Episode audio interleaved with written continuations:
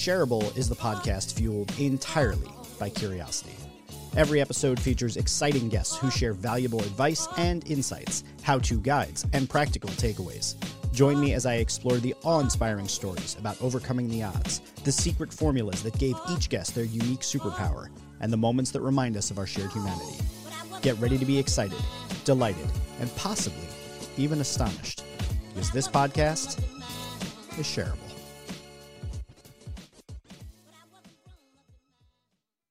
Remember, if you like this episode, think about who else you know who would like it and share it. It might even start the conversation that changes the course of your life. My guest today on Shareable is Dr. Carla Fowler, and she's an MD, PhD, and an elite executive coach. For the last decade, she's been a secret weapon for scores of CEOs, entrepreneurs, and other senior leaders. Carla's unique approach combines the latest research from performance science with timeless best practices to help top performers level up and achieve their goals. This episode was like this is what I do this for is to talk to people like Carla. We talked all about high performers and what they do differently and some of the mistakes that they make uh, when they're you know when people are trying to improve their performance. We talked about the top three principles from performance science that can help anyone perform better. We talked about tools that t- uses with her with her uh, with her coaching clients. This was undoubtedly one of my favorites. So i really hope you listen to this episode of shareable. It is like it is packed to the gills talking about what it takes to improve and level up. So if you're someone who's interested in unlocking your potential, in uh, in digging in and, and figuring out ways to grow faster, better, stronger, etc., this is definitely the episode for you.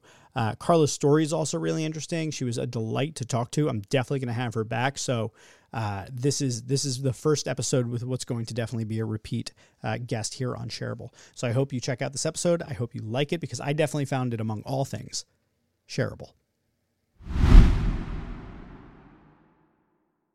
That that's that's basically how it goes. Here we go. Welcome back to Shareable. I'm your host, Jeff Gibbard, as always. And today, my guest is Carla Fowler, and we're going to be talking about all sorts of amazing stuff. Carla, welcome to Shareable. I'm excited to talk to you today. Hey, Jeff, it's great to be here. Thanks for having me. Absolutely. So let's start with the most important question that I could possibly ask you What is the dent you wish to make in the universe? Why are you here? What are you trying to accomplish with this life? You know, I think um, there's what I'm trying to accomplish is I love this idea of expanding what our collective sense of capability is um, and our access to that capability. Like, how do we produce the results we want to produce in the world? Whether that's the stuff we want to accomplish, you know, whether it's the things we want to accomplish to impact other people. Um, I think we have so much to offer. And I love this idea as a coach to say, how can I unlock that? Whether that's through one on one coaching, whether that's through talking about ideas and different perspectives that might like flip a switch in someone's brain who I'd never meet, but um, that might be really changing for them. And uh, so that's that's the dent that I think about, dream about, um, and work towards listeners of Shareable will know that I have all sorts of different guests on this show from all different walks of life, and they will immediately probably recognize that, Carla, you are a self indulgent guest for me because we share a love of unlocking human potential. Um, I believe that the world is better off with more superheroes in it. I am trying my darndest to give everyone I meet uh, more skills so that they can be empowered to do the things that they want to do in their life and accomplish the things that they want to accomplish. And uh, you and I are going to have a fantastic conversation today. I know it. This one's definitely self indulgent for me. So I'm really glad you're here. It's, I gotta say, it's really fun to talk about these things. And, um, you know, one of the, I think it's fun when, you know, we've talked about capability, but it's like fun when people, when you see people around you out achieving what they want. I think yeah. it just makes it more fun. Uh, yeah. So yeah, i love it. Too. Well, one thing that I've uh, recently kind of um, been really curious about because I, I think not everybody is um, aggressive about their self improvement the way that I am. Like I'm like I'm almost mm-hmm. obsessive about it, and I wonder if it has anything to do with like my ADHD slash autism of like I love to learn and I love to learn new capabilities and grow and and there's all sorts of things there and i'm just um I'm curious if in your travels that you've found that this is a universally universally applicable sort of thing that everyone wants to grow in some way or another, uh, or maybe it's on a spectrum, or, or have you encountered that there's some people who are just kind of like, eh, I, I think I'm good. I think that we all are more likely to thrive. I think we often feel happier, like more momentum um, when we are growing.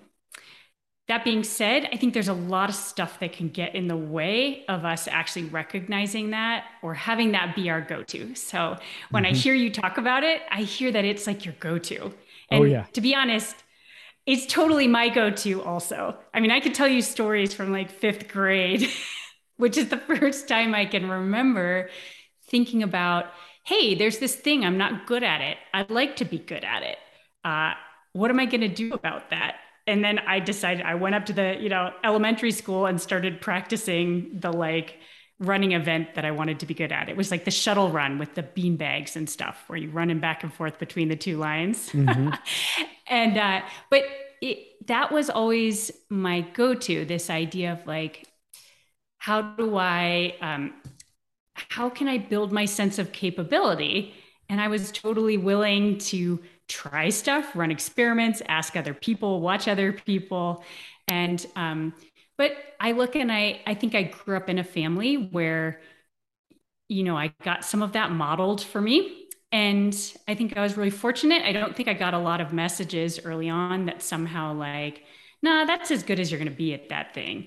Um, and so I think that was my situation. But uh, I think you, there are lots of things that can like burn us when we go after it in life. And so sometimes um, we may have an experience where we're like, yeah, I kind of stuck my neck out there and got really bad feedback, was treated poorly, um, you know, or someone who was really important to me gave me the message that really struck home that made me think like, yeah, maybe, maybe I, I don't need to take a risk or change or grow. Um, like that might be a bad idea. Yeah. So, yeah, there's so much there. And there's obviously like we go down the road of like, you know, people's traumatic experiences in childhood or education or you know with their parents and all the different messages we receive and there's so much there i i definitely want to make sure that at some point in our conversation we talk about this this line between self-improvement and feeling that you're enough and mm-hmm. i think so yeah. often that the the real um, superpower comes from being able to feel that you're enough and then also have the uh, desire to or, or i guess the um the the mental clarity, the emotional health to pursue the things that you're interested in while not using that as a judge of whether or not you're enough, but instead in self improvement. And I want to get to all of that, but I do need to start with the shareables because I always I, I am going to go. You and me, we're going to like we're going to do this thing. But I want to get I want to talk about the shareables uh, because I always like to start out the episode giving people practical, tangible things that they can walk away with. That if God forbid they stopped listening after this section, they could at least walk away with some recommendations. So because the show is called Shareable, I like to make sure that my guests are coming on and sharing things with people that you know are worthy of being shared things that uh, they find a value that somebody else can take away as practical value. So i got four shareables i'm going to ask you about and um, and i want to go through those and spend you know no more than five minutes on these talking a little bit about things that you recommend and then i want to get deep into this conversation about performance self-improvement feeling that you're enough uh, how you know high performers all that sort of good stuff. So let's start here though. What's a book that you've read that you would recommend that people check out I would say I'm sorry, one... it doesn't even have to be a book. It could be anything you've read, actually. Article, okay. book, anything. Study. I do actually, I really like books. There's just something about the like start to finish out that I like. Uh, so it was a book that I was thinking about recommending, and that uh, is called The Formula, and it's by Albert Laszlo Barabasi. And um, I really thought it was interesting because it separates uh, the idea of success from kind of what is your performance and it highlights the importance of network effects. So, what is people's perception of your performance and how that ties into success? And like, what are the scenarios where that matters versus scenarios where pure performance is really uh, more important, which, which is particularly like in athletics where things are really easy to measure. uh, often just your performance speaks for itself. So I thought this was so interesting because I think we often just think about like what's the result we're producing versus whether or not there's a social component that is also necessary for us to then be successful at what we want to do. I absolutely love that. And there's so many factors to success that go beyond just individual effort and gusto, right? It, it, it, some of it comes down to circumstance and it comes down to your surroundings and the opportunities that open mm-hmm. to you based upon people around you. I absolutely love it. So um, I'm down. I'm adding it to my book list. I too, like you, huge book reader. Uh, dirty secret about this is I asked for all these recommendations so that I could build my own list of stuff. Um, so great. Yeah, right. It's, way, it's way to get a double out of it. yeah, total win. All right. So second shareable is uh, what's something that you've watched recently that you would recommend? This could be, you know, uh, a video essay on YouTube. It could be a documentary. It could be a Netflix show. It could be anything that you've watched recently that you think others should go watch. You know, I I don't watch a lot of content, but I did watch the movie Bullet Train recently, and uh, it is mass market it is violent. Uh, it was funny. It has some choice cameos, but I think one of the really funny things about it is, without giving away any of the spoilers, is uh, Brad Pitt plays this like sort of recovering sort of assassin who has a job to do, but he has a therapist and he's trying to work on himself and like improve himself. And I just thought it was so funny, and it's this great meta perspective that I think was useful as a takeaway, which is everybody has their own inner life. Your boss has their own inner life. They're dealing with their own challenges. Like, no matter how successful somebody looks, they're dealing with their own internal stuff and their own self improvement. And they have their own challenges and struggles that they're like dealing with. So that's like my, I'm just going to elevate the movie a little bit. That was my takeaway. Love it. I, I, you know, it's interesting. I saw the trailer for it and I was like, I should probably see that. So now that you've said it, it's, it's definitely going to be added to the list.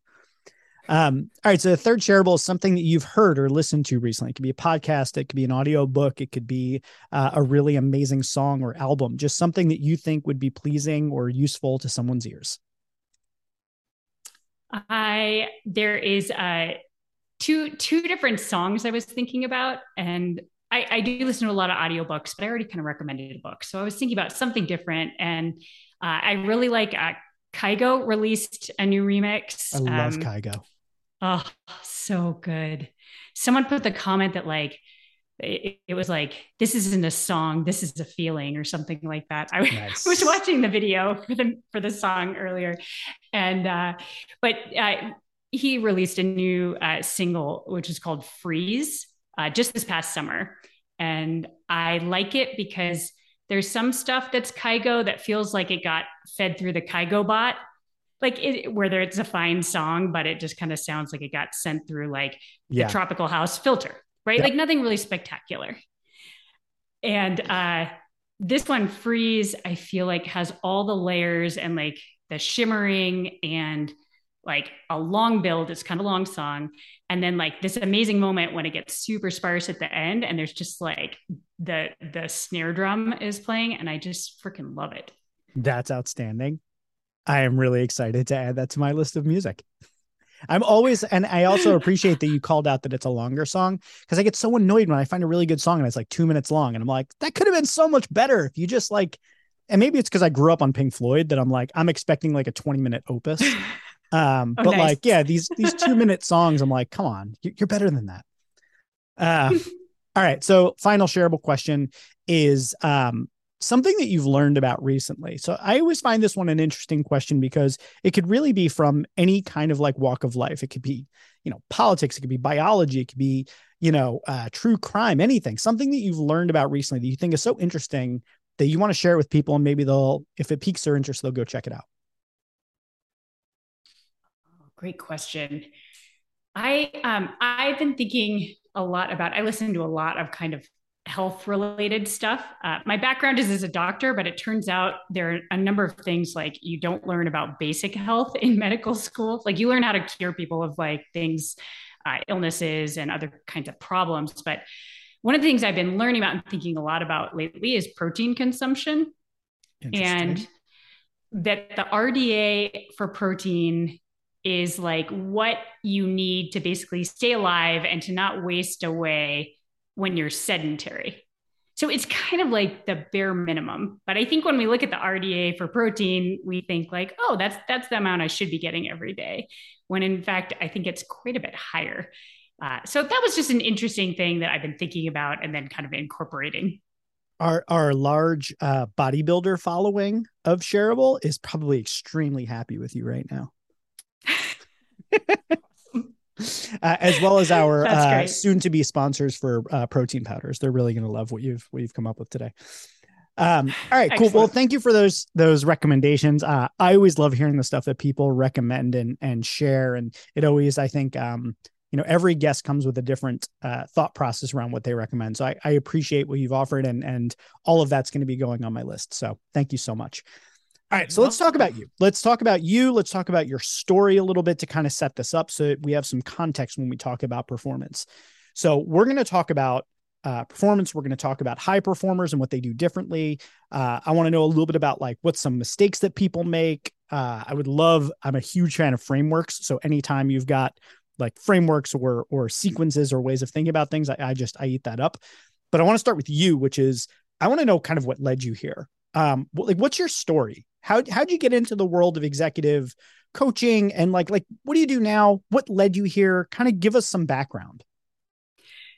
Yeah. Well, it it's funny, you know, you look at your adult life and I'm like, okay, yeah, you know, I've been an adult for 25 years and I've done a lot of different stuff during that time, uh, which may or may not seem connected. But I think if you wanted to understand me and what drives me, I just have this brain and it's a scientific brain like i think like a scientist. I love to understand how stuff works.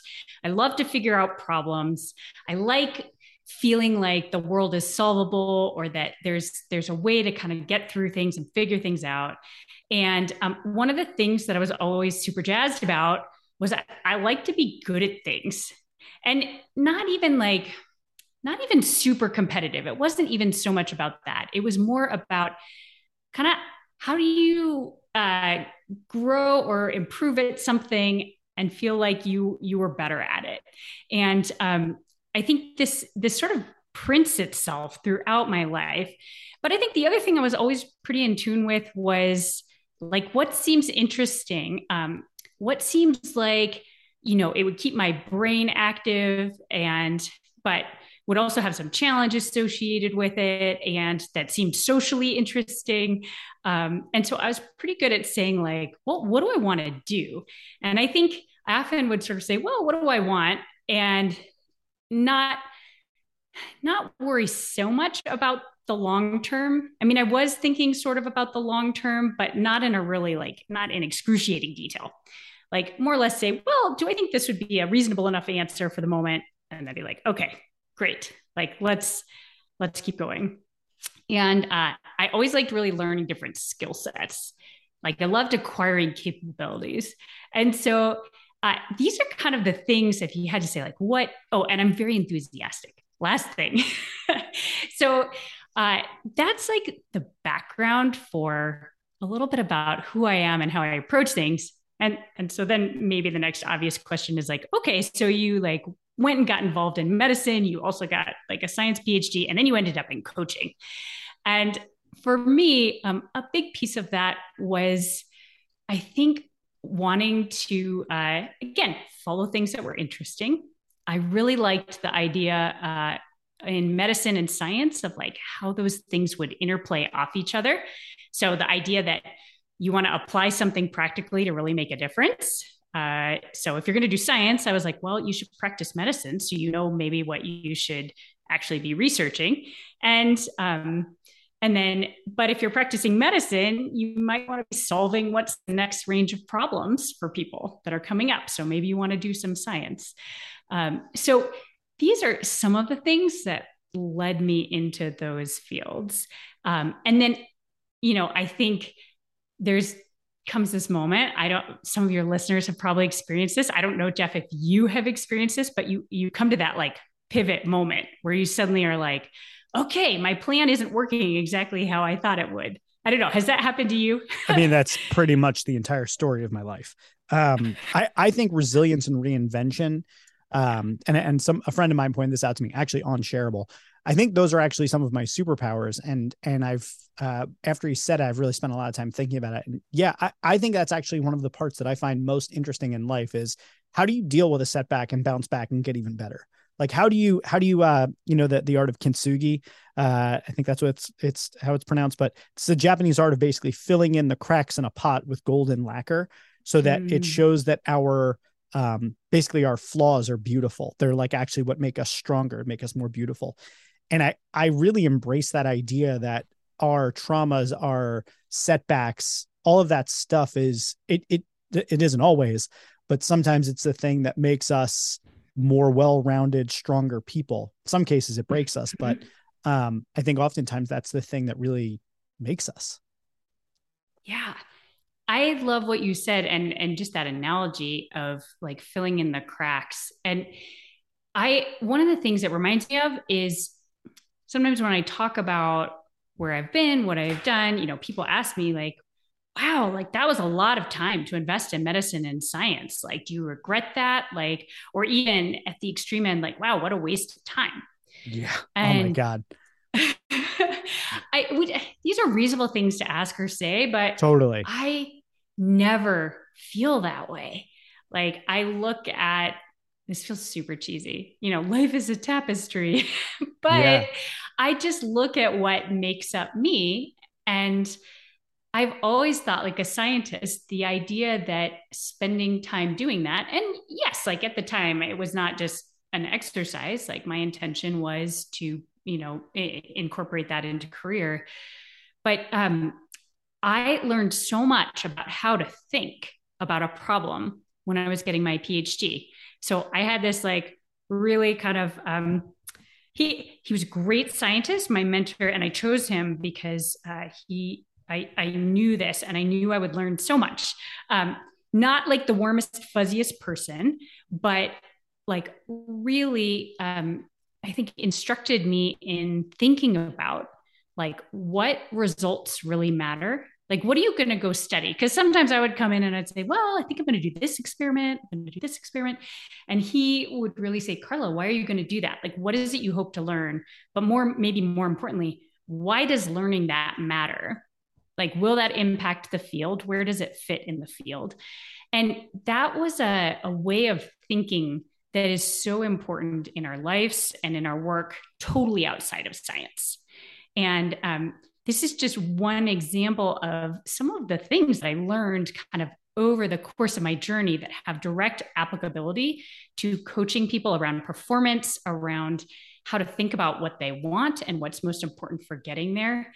Um, and so to me, there were so many things that I learned that I don't think I could have learned in a coaching program.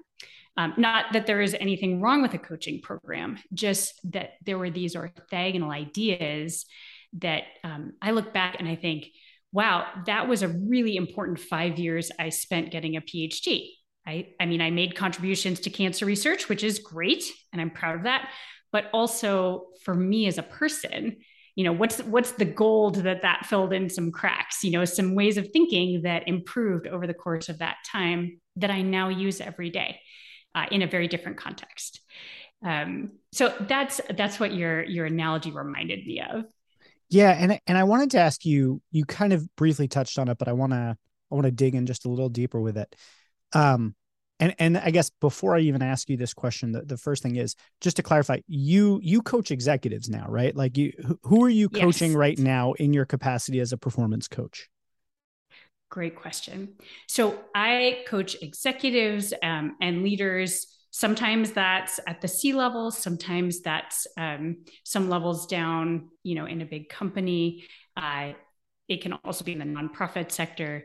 Uh, but really, I I'm coaching people who are kind of at that point where they have both the responsibility and the autonomy to really drive things. Maybe that's mm-hmm. for a P&L, maybe it's for a whole company or an organization. But where they're at that point, no one's telling them what to do anymore. Like they need to figure out and lead what needs to happen next. And the other thing that's often uh, they're at the point where they're working harder is no longer where their next gains come from. you know, early in your career, there is a lot to be gained from hustle right? Mm-hmm. You know, uh, that was totally true as a medical student. Uh, you weren't very uh, knowledgeable as a doctor yet, but you could like run around, get charts, work hard, be helpful.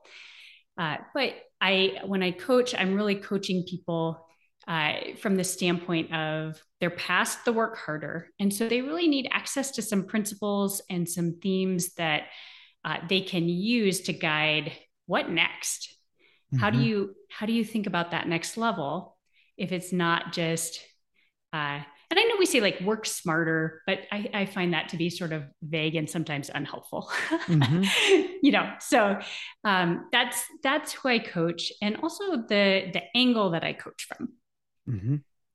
So, so I guess the the question I wanted to lead into that you touched on was how do we decide what it is that we should learn next? And I asked that partly because, as someone who's consistently trying to learn new things, I don't think that there's a through line that I've recognized for what I choose to learn next. It's just sort of everything I learn kind of eventually makes its way together to forming a useful set of skills. But I, I don't feel as though it was sort of like a, a linear path of like, oh, well, like I have a curriculum for myself almost. And I'm wondering, mm-hmm. you know, you work with people who are already high performers who are trying to go further in their careers. And I'm sure you've seen a number of different ways that this plays out for people in terms of you know, maybe exploring interests that aren't necessarily useful to what they're trying to accomplish, but is there still a value in that? So I guess the the question I'm getting at is like, how do you decide what it is that you should be learning next in the context of uh, being both a higher performer, but also having a more satisfying uh, experience through your your enhanced in performance and growth? I think that there's a couple different pieces of, of your question and a couple different scenarios that you just brought up. And, and so maybe I'll just distinguish those. Uh, sometimes what makes something feel satisfying or what makes us um, kind of excited and happy may may be different from, for example, like what we what we need to do. Mm-hmm. Like that in some ways sometimes we need to just feel some abundance about our time and our learning and our ability to say, I'm going to learn something that I want to learn just because I want to learn it. My, like, I'm going to listen to that Kygo song because I just love it.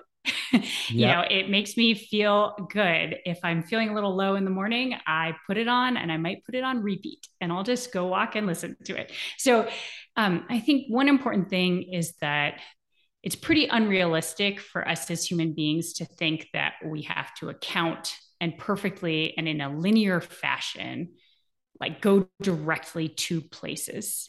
Mm-hmm. um, it's a lovely dream. It's a disney fantasy. But i just don't find that that's typically how things happen for us. And i also think uh, it can often take more effort when we want to really control and and try to go someplace super directly. Okay. Uh, so um, so i'll just i'll say that to start. But in terms of like how we might figure out where we want to learn or grow, uh, there's a couple of different themes or like principles that I find help us figure that out. So, and this is where I, I and I know you don't like prescriptive, so this is perfect because it's not prescriptive. um, I, I like to think of these as lenses to look through for an individual to then say, huh, well, what might make sense for that person mm-hmm. um, or that leader.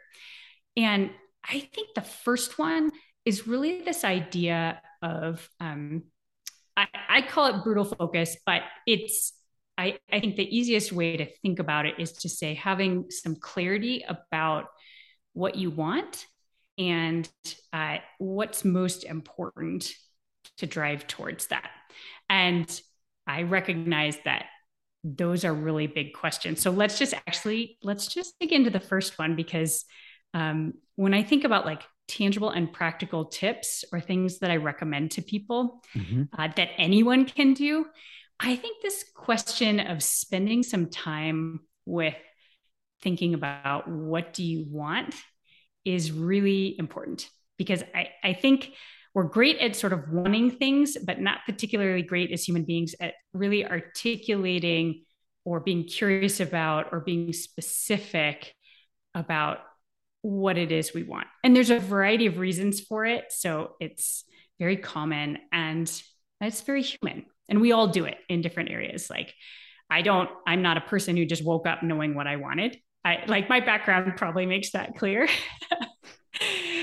um, but I don't know. This is this. Do, do you find that's a sorry? Do you think that's a yeah, do, do, you find that's a common thing? Because as you said that, I, I, felt I felt that like kind of like really resonate with me, like in my chest. Like I, I've just simply chased around things that I thought were interesting, and it's mm-hmm. it's culminated in a variety of skills that work really really well together. I'm very passionate about all the different things that I do, and in my fields, I I feel as though and and generally regarded by the people I work with as a, a fairly high performer.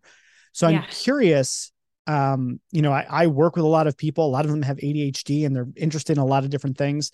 I'm I'm wondering if that's a commonality that you've seen. You know, you seem very happy with what you do. You, you know, you're performing at a very high level. You're working with people at a very high level.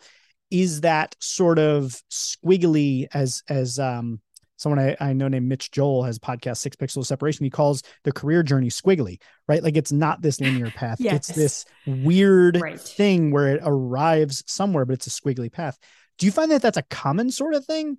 Um, or are there actually high performers that, um, I'm sure there are, but like, is it common for there to be high performers? They're like, I'm going to do this thing. They chase that thing. They go do that thing, you know, outside of like the Simone Biles. I I think that uh, it's a something that we all have to kind of think about. And some people spend more time thinking about it than others. And, and there are various things that get in the way. And some people are more susceptible to these than others. So again, I, we, we follow kind of a range of different paths. Uh, but I think that um, it's just really helpful to continue to think about because there's a lot of stuff that can kind of get in the way. So you can tell me if any of these like resonate, but sometimes um, we struggle with it because we have this idea about like what we should want, right? There's a lot of social influence around what we should want. Uh, I think an, another common thing is that sometimes we want a feeling and we mistake that for wanting a particular thing uh, that we think will get that feeling, but we sort of convolute the 2 mm-hmm. um, that resonates. Does it? Okay. Yeah. Uh, yeah. Well, this this will be like a little a little quiz. You could be like yes, no, yes, no. Sometimes. um, uh, let's see. We uh, another thing is like I've definitely done this one. Uh, like we've already talked ourselves out of wanting something before we've even let ourselves wanting it because we've decided like it's impossible. Yeah. And uh, usually I find it's not that it's impossible, but there may be a trade off or some work involved that like our brain isn't ready to like think about or decide about. Uh, let's see. Um, oh, another one is like sometimes we don't know how to get to the thing that we want. And so we don't even like let ourselves have the moment of saying, well, I want that. And yes, I don't know how, but that doesn't mean I couldn't figure out how. Uh, and like work towards that.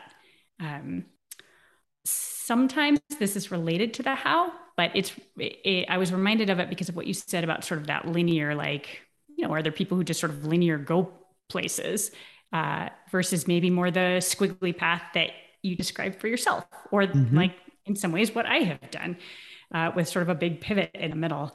Uh, but this idea of sometimes we think oh, I can't see a linear path there, or I don't have the time to invest in it that would take me directly there in the short term. And so it like, I, I guess I, I don't think I can do that. Um, or I don't know how I would do that. Mm-hmm. And um, this one I particularly love because um, I'm really interested in how we use uh, compounding and thinking more in curves versus linear. And how much more we can accomplish than we ever thought we could accomplish if we're willing to think about things that way versus say, say more about that explain what you mean okay. by that because i have in my head a picture of what what that looks like but i i'm not quite sure i actually understand what you mean by thinking in curves so can you can you kind of illustrate that for listeners absolutely so um, our brains are pretty good at like thinking linearly about where we might go. And we're also much better at thinking about like short term, like maybe estimating what you think you could accomplish like this year. Um, and I, am stealing from a Bill uh, a Bill Gates quote here, where he said, "You know, we dramatically under uh, overestimate what we can kind of get done in one year, but we dramatically underestimate what we could get done in ten years." Mm-hmm. And um, the thing about uh, sort of uh, when we stop thinking linearly, and if we can think about like a curve, or what happens if we start doing something small that's but consistently that is going to compound um, much like we talk about compounding in finance, um, this idea of saying at some point your capability or your results uh, start to grow dramatically in a way that's almost magical. Mm-hmm. It's sort of like that hockey, you could imagine that hockey stick graph of a startup. That might be yep. a good visual for listeners, right? That, that's actually where it started to clarify for me when you said um, I, it went from looking like a curvy line in my head to looking more like a graph uh, of of like compounding interest or compounding Perfect. results. So I think I'm starting to follow where you're going with that. And and I want to bring it up because that's not naturally how we think. Like I think one of the challenges about even the um, COVID pandemic early on, um, and I, I was in Seattle, uh, you know, in the early early days, um, where which was thought it was thought that was going to be one of the hot spots. It didn't actually turn out that way, but uh, you know, I think one of the things that was challenging for all of us was to understand how quickly cases might grow, given um, sort of the infectivity of that, and and what that exponential growth looked like. Um, so that's just a, a, really tangible example of how it's sort of challenging for us to think about how stuff can compound on itself. But um, one of the things I really love about compounding and thinking about approaching goals in this way is because uh, it's a way that we can sometimes make something feasible if we're willing to give it a longer time frame and also if we're if we're willing to really specify what it is we're hoping to accomplish um, and what's really the meat of it and then really define okay well what would be the consistent driving thing that would get me there um, or sometimes it's a combination of things but um, i don't think we naturally plan in our lives or go after goals in quite this way and so um, it's a little counterintuitive but I'll, I'll pause there because I'm sure you may have more questions about it. And I love yeah, this topic, but I'd it's a little like meta. To, yeah, it's totally meta, but I, I want to make it really tangible because I know that, um, yes. you know, the work that you do, you're working with people. So there's, there's a bit of a, um, for lack of a better term, like a curriculum that you kind of almost have to go through with people. Like there's sort of like prerequisite prerequisite thinking and uh, questions that people have to go through. Like there's this, there's probably this whole process. And and I know for myself, you know, I do work with people in unleashing their potential and helping them grow in uh, in ways. And and I have a framework that I utilize. Um, and I'm curious, what does the process look like? I know it's not entirely linear, but I think that we could probably identify, and I'm sure you know, some of the components that you think go into growing in an area that you want to grow in. What are some of those like? I, I don't know if you have it by numbers, like the three things of this or the five things of that. Um, you know, in, in the framework mm-hmm. that I use, there's five components to unleashing your superhuman abilities. Um, I'm curious what your take on it is. Like, how do you go about instructing people in thinking about taking themselves from this kind of squiggly line and maybe chasing different interests and thinking about what it is that they want and, and kind of connecting all of that together how do you go through that in a way that's a kind of simple easy to follow framework or or system uh, great question. So there's there's a couple different ways to approach it. Uh, one i do with all of my clients and one i think is maybe a little more uh, uh approachable from just a, describing it standpoint. But i think for people who are kind of like more freeform and more narrative, um, I really like it's sort of S S P P S is a great way to remember it, and this just stands for states, uh, progress, process, and story. And so we can kind of break these down. Say, say those that, again. States. Okay, I will. States. Yep progress, mm-hmm. process, and story. Love it. So Two right. Two Let's S's. go through it. Okay. T- tell me about it. awesome. So, uh, really, the states refers to having someone think about, and I like it because it kind of takes it out of the, the language of goals. Goals can mm-hmm. be super helpful, but often goals can get a little distracting away from like, well, what do we really want? Um, so I just like this idea. We start with states. And so the first state to think about is like, uh, what's my current state? You know, like, and I think it's great to pick an area. So often people have a little bit of a sense of like, what is an area of my work or life, something that isn't quite maybe how I'd want it to be. Let's just say you're not in your dream state. Uh, and I think it's helpful to define uh, what's your current state and then I think it's worth and just say like, you know, where are you at? Like try and be factual. Mm-hmm. I think mm-hmm. that's helpful, but you can put a column of what are the feelings you have about it. So I'm not trying to say ignore your feelings. I'm just saying it's helpful to get some facts down too, so that it's not just how do you feel about your current state. Mm-hmm. Uh, then I think it's useful to maybe look back a year and say, hmm, what do I remember about what was my past state? And then I think it's helpful to look ahead and say, what would be my desired future state? And can I mm-hmm. describe it? Uh, or what might the facts be at that point in time? I think is also useful. But you can say, how would it feel? But you could also say, what do I think it would look like? What do I think the facts would be about that? Um, so this is like and, visualization as kind of one moment of it, like getting clarity and kind of uh, getting clarity on the present, um, mm-hmm. being introspective about the past and being and, and employing visualization for the future. Yes, exactly. And it's just trying to get some sense. Again, looking at future state is one of the ways of saying, well, what would I want? Um, but it, it, makes it a little more specific uh, versus just globally, what do I want? And we want lots of things. Mm-hmm. So, um, okay, so that's the first thing. Then progress is the piece where it's super helpful to have done a little bit of past state and current state because I find often people have actually made progress already to get to their current state. Now, uh, we as human beings are often like uh, performance discounters. So we always think of like today as our ground zero, and um, we discount the heck out of all the work we might have already put in that represents a huge amount of progress between a past state and even our current state. Even if we're need to make more progress to get to our future state, you know, we don't want a performance discount and not give ourselves credit for actually what we've already done. Mm-hmm. And I think that's can, a really I, important. I want to share place. something about this because it's it's super important, especially if um, if we have any ADHD listeners uh, uh, right now tuning in. Um, I've noticed that for me, time occurs as now and not now.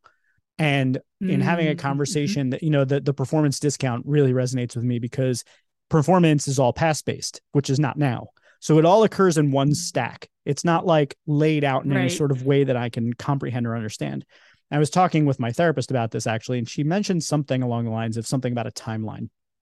And what uh what it triggered for me was that I actually needed to lay out my accomplishments on an actual timeline, on something that I could see the mm-hmm. kind of mm-hmm. the the course of my life and see where these things occurred and and not just progress in terms of accomplishments but also in terms of regrets because there's sometimes the things that you look back on and you feel so badly about it but then you realize well that was 35 years ago and i'm still carrying that thing. And um, so just for the people who are going through that there's going to be different ways that you relate to that um, that you know progress um you know not now kind of bias. And for me i found a lot of um clarity and a lot of um closure uh, in some ways in laying it out in a way that i could visually see that progress over time because it just feels like everything's in the past so it doesn't count. Exactly. That was a perfect description of performance discounting. Everything in the was in the past so it doesn't count. Exactly i love that. Yep.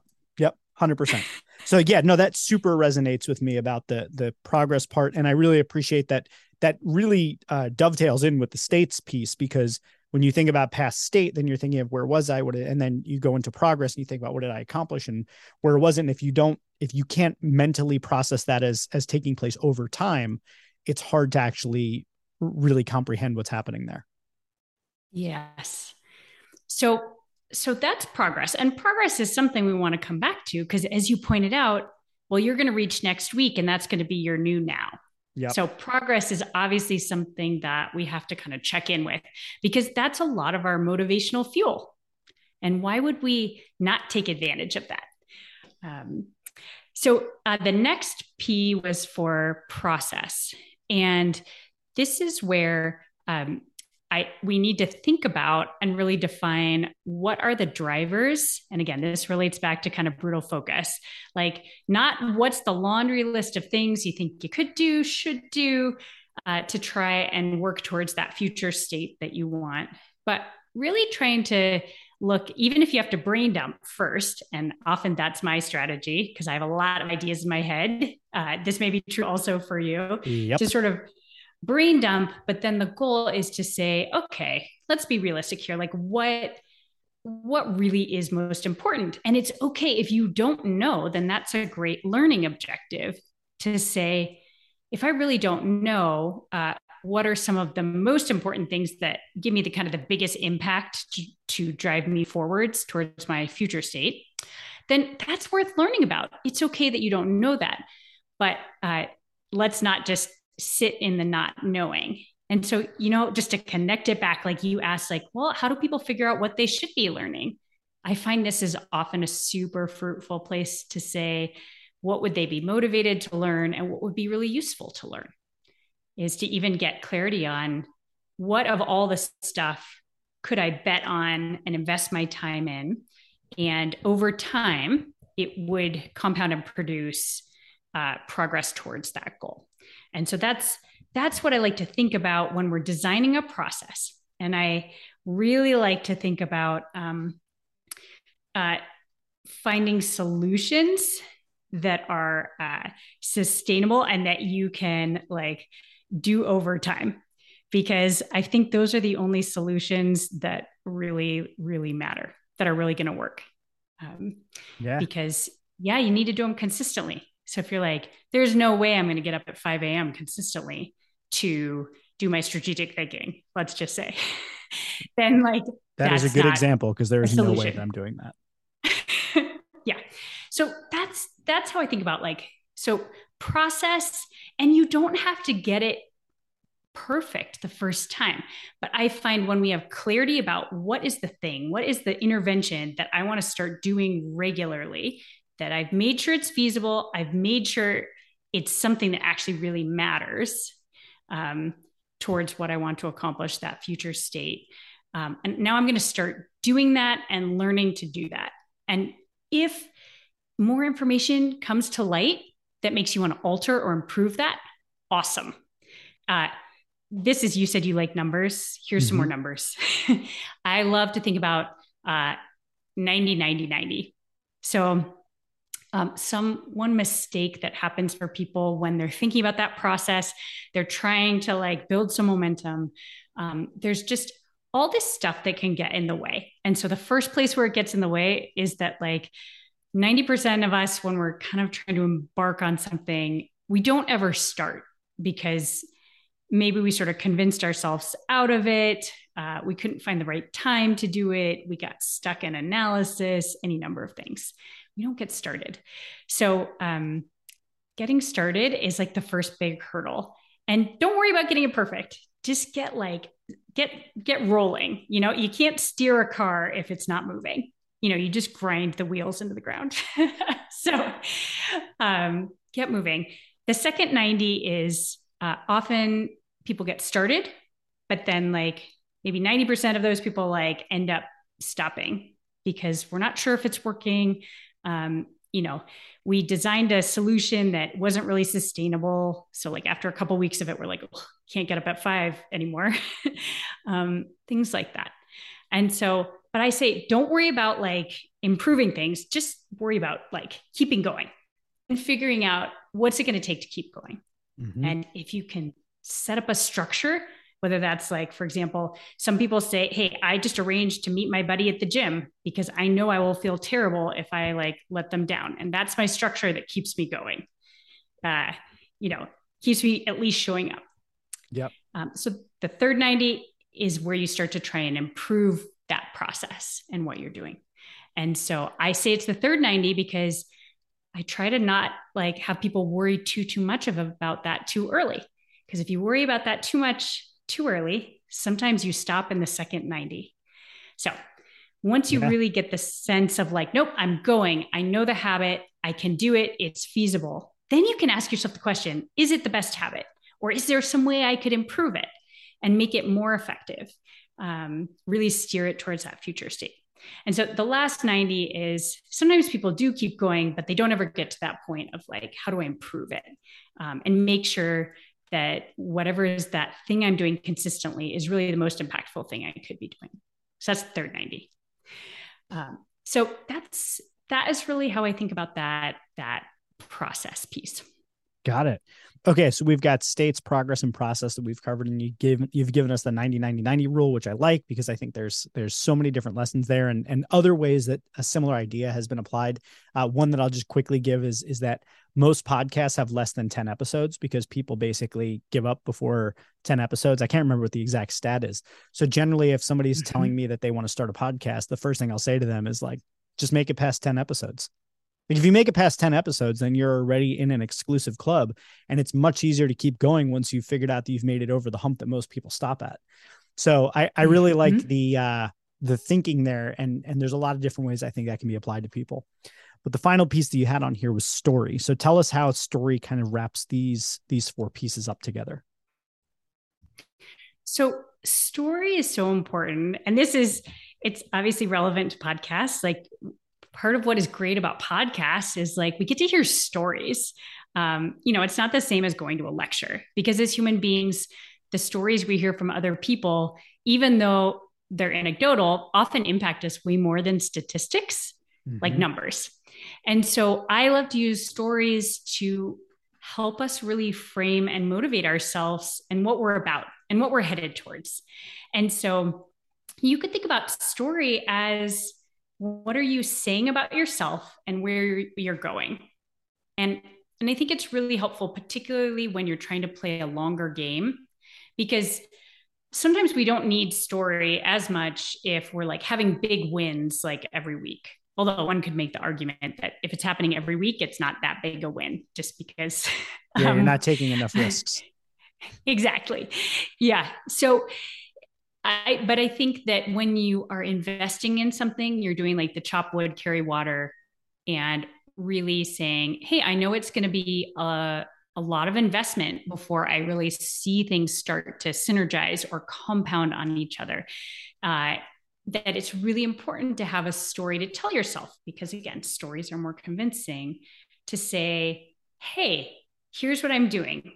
For example, um, uh, you know, I think you when here, here's a great example. So if someone sometimes someone might decide to go run a half marathon and uh, maybe they do like a three month training program and they know they're gonna have to make time for it and um, and maybe they sort of had the goal because they were like i want to feel something. I want to feel fit. I want to feel a little more athletic. And so they kind of set this shorter term goal um, and they may like go ahead and, and do it and there may be plenty of momentum without a story to keep that going but imagine now that what you really want to do is you say, you know, it's less that I care about the half marathon and it's more that I want to be fit and I want to sustain that. And um, and I need to think about how I can do that over the long term because you can't kind of do all your fitness. You can't cram your fitness, for example. Uh, mm-hmm. Uh, it's kind of something you have to do over time consistently. And so for the person who says, okay, uh, so I need to start compounding slowly in manageable amounts. And ultimately, it might take me three years, but I might be able to reach the point where on any given Tuesday, I could go out and run 13 miles.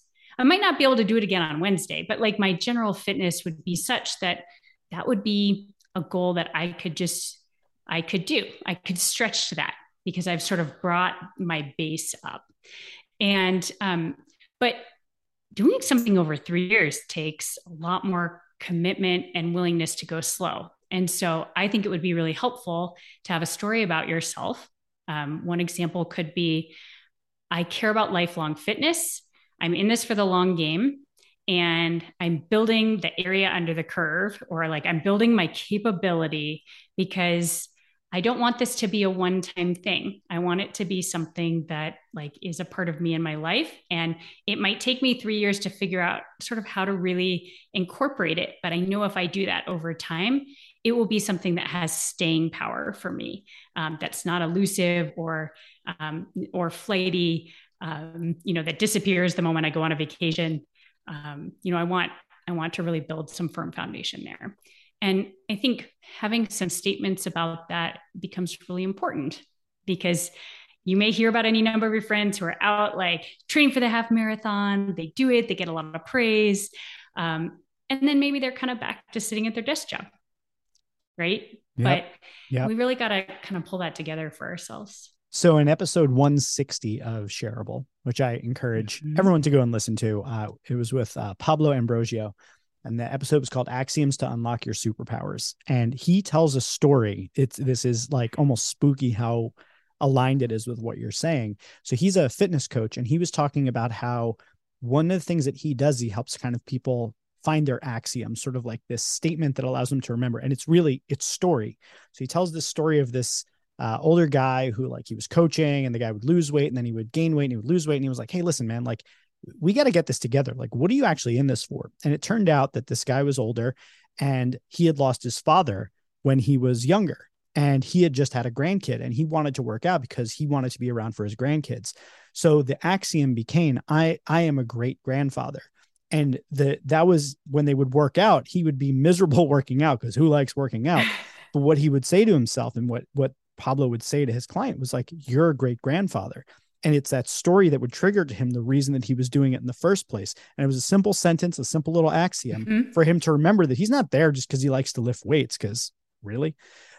What he's there for is because he wants to be around for his grandkids. And and i you know i've done now over 200 episodes of shareable and i've i've been podcasting since 2013 so i've spoken with you know hundreds and hundreds of people at this point.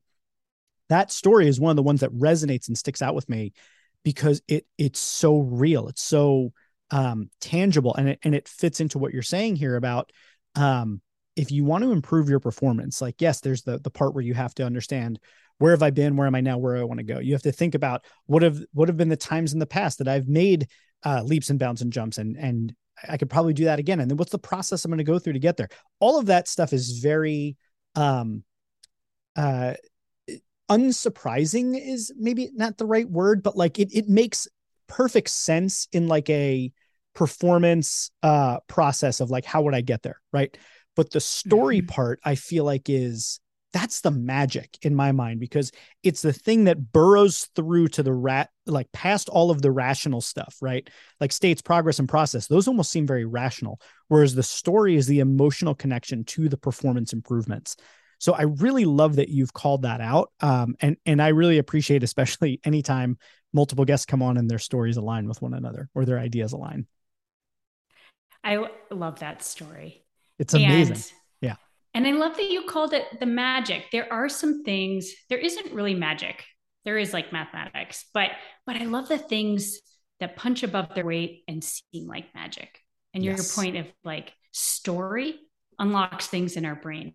I also think I, I do like math. And so like compounding is magic. It looks magical when something turns around, and yet we rarely see sort of what was building up to that. And um, and again, that's why maybe having some story, particularly during that build up time when you don't see as much external, becomes so important. Amazing. Carla, I could talk to you for hours. Like this could be like one of those like four hour sort of things. And I'd actually love to have you back and, and talk to you again. Um, cause I just, I could talk about performance improvement all day long.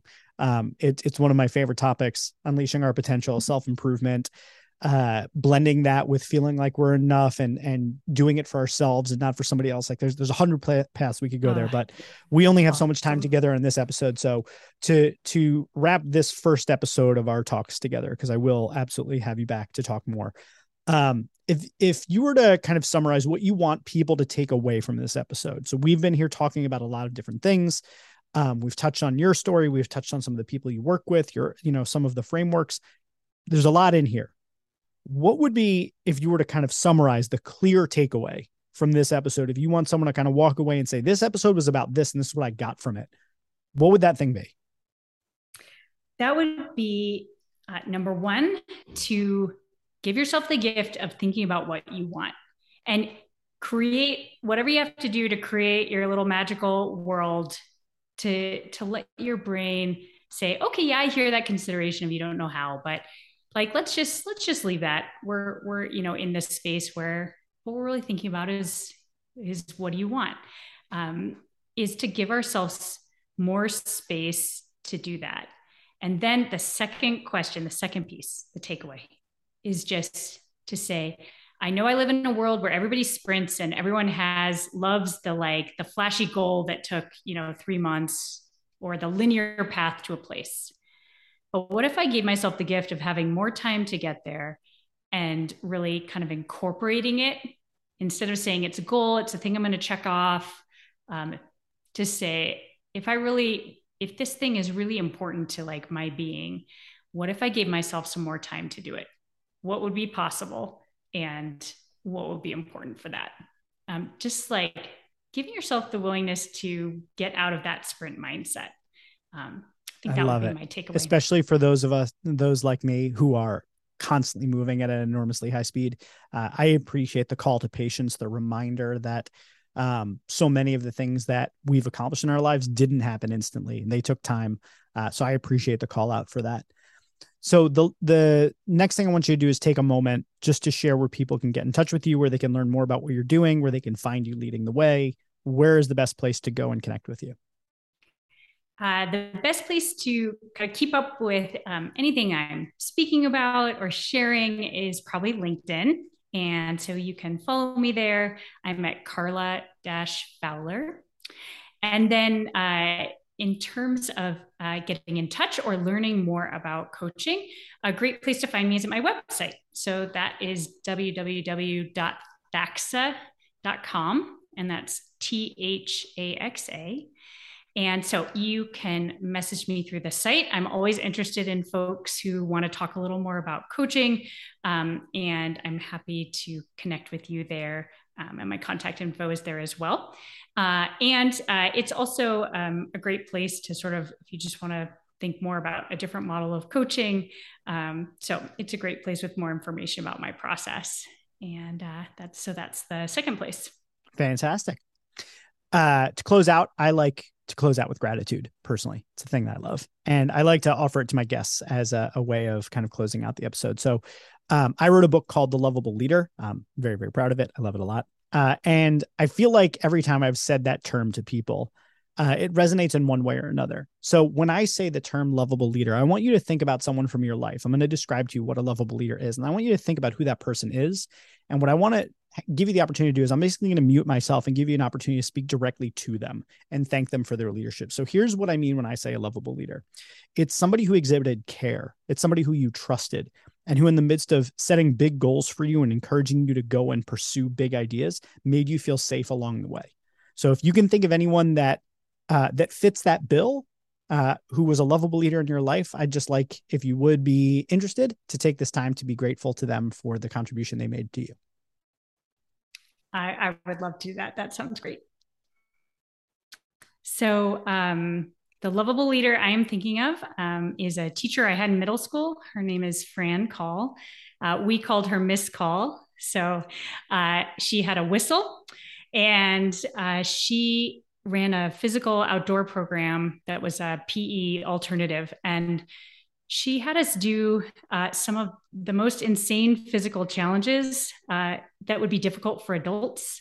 Um, you know, we we walked 55 miles in 24 hours. Uh, you know, a bunch of 12 and 13 year olds.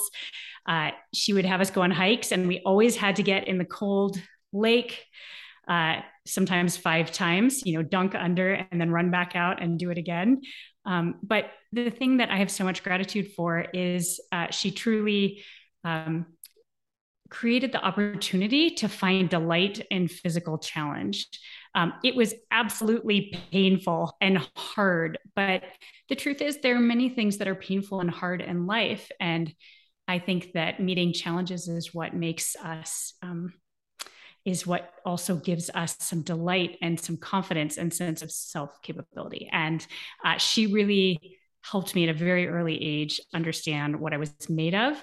Um, and how to find the edge, how to push past that edge, and know that you would be okay. So, uh, just a big thank you to uh, Miss Call, who really had a huge impact in that early age. I want to thank my guests for coming on to Shareable to share their experience and their wisdom. And I want to thank you, our listeners, for coming back and giving us the gift of your attention. There are two questions that everyone asks themselves before sharing a piece of content. One, what does sharing this content say about me? And two, will my friends, peers, or colleagues enjoy it? Think about those questions, and if you like the answer, please consider sharing this episode on your social media or send it to someone you think would enjoy it. Remember that together we can change the world. It starts with what we give our attention to, what we share and spread, and what we collectively work toward. Now, more than ever, we need leaders who care, who work to build trust, and who stand for creating safety.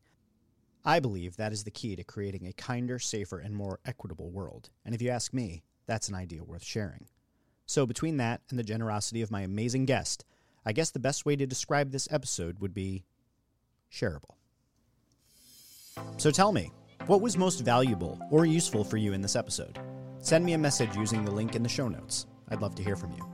If you enjoyed this episode, please make sure to subscribe and rate the show five stars on Apple Podcasts or your favorite podcast platform. Don't miss out on my other podcast, Becoming Superhuman, which is also available as an email newsletter. Get it all at jgibbard.com. If you're looking for a book to read, may I kindly suggest The Lovable Leader, which covers how to build great teams with trust, respect, and kindness. Available online wherever books are sold. And finally, if you're interested in working with me, whether it's hiring me to speak or train your organization or strategic consulting and coaching, all of that information can be found at jgibbard.com. All links can be found at the bottom of the show notes. Stay safe, be kind, and please share this episode with someone who will enjoy it. Thanks for listening.